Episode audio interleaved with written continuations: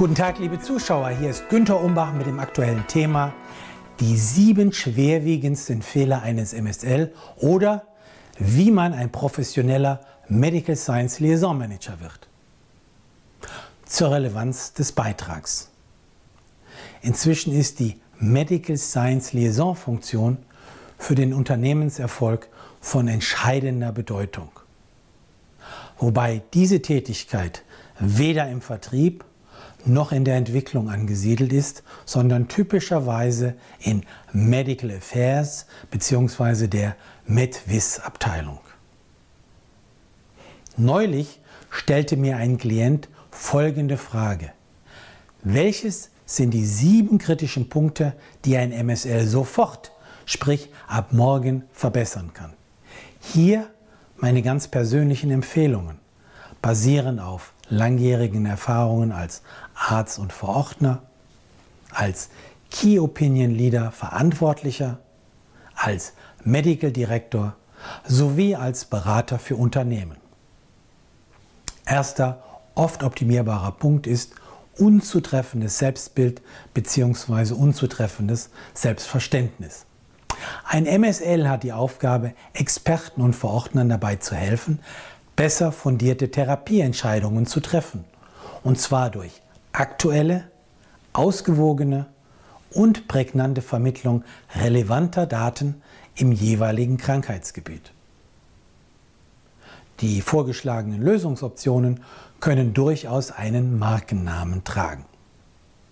Die Firmen, die den Stellenwert ihrer Substanzen nicht oder nicht angemessen kommunizieren, haben dabei natürlich das Nachsehen.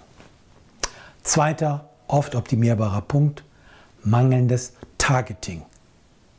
Ein häufiger Irrglaube ist, alle sind irgendwie unsere Kunden. Dies stimmt aber nicht. Nun, was bedeutet das konkret? Statt undifferenziert seine Zeit und sein Geld einer breiten Masse von wenig bedeutsamen Personen zu widmen, symbolisch Schwärme jagen, ist es effektiver, die relevanten Zielpersonen, nämlich aktuelle und potenzielle Key Opinion Leader, zu identifizieren und punktgenau anzusprechen. Hinweis, dies ist natürlich ein dynamischer Prozess, der Arbeit, Zeit und ein gewisses detektivisches Gespür erfordert und mit einem gewissen Unsicherheitsfaktor behaftet ist, der sich aber lohnt.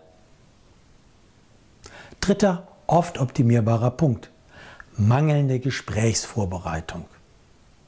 Es erstaunt mich immer wieder, dass Mitarbeiter stundenlang mit dem Auto oder dem Flugzeug unterwegs sind, ohne sich vorher über die zu treffenden Gesprächspartner kundig gemacht zu haben. Hier das Minimalprogramm. Man sollte zumindest a. die internen Kollegen um Informationen gebeten haben. B. Auf Google, Xing und LinkedIn nach dem Profil des Gesprächspartners gesucht haben. Und C. Auf Google Scholar nach möglichen aktuellen Publikationen Ausschau gehalten haben. Und D. sich die Webseite des Krankenhauses oder der Abteilung oder der Praxis angeschaut haben. Natürlich sollte man sich auch drei gute Fragen überlegen, die man im Gespräch stellen will. Vierter oft optimierbarer Punkt, die Unfähigkeit zum Hinhören. Eine häufige Schwäche von MSLs ist der permanente Redefluss. Mein Rat, statt ständig Informationen zu senden, ist es zielführend, gute Fragen zu stellen und dann auf Empfangsmodus zu schalten, also konkret, wertschätzend und wohlwollend zuzuhören. Daher meine vielleicht kontraintuitiv klingende Empfehlung aufgrund eigener dornenvoller Erfahrung. Je mehr Sie selber reden, umso weniger wahrscheinlich werden Sie Ihre Ziele erreichen. Je mehr Sie jedoch nach passenden Fragen dem anderen zuhören, umso eher werden Sie Ihre Ziele erreichen. Fünfter, oft optimierbarer Punkt, mangelnde Nachbereitung. Manche MSLs machen es sich nach einem Besuch einfach, indem sie einfach abschalten. Dabei ist ein konsequenter Follow-up eine der leichtesten implementierbaren Entwicklungschancen. Mein Tipp? Senden Sie daher innerhalb von circa 24 Stunden nach dem Treffen eine Follow-up-E-Mail, die beispielsweise folgende Punkte enthält.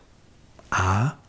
Den Namen des Gesprächspartners, Beispiel sehr geehrter Herr so und so, beziehungsweise lieber Herr so und so. Wir hatten ja ein einsichtsreiches Gespräch zum Thema ABC. B. Die wichtigsten Punkte des gerade durchgeführten Gespräches. Beispiel, nun, mir bleibt in Erinnerung, dass wir Punkt, Punkt, Punkt.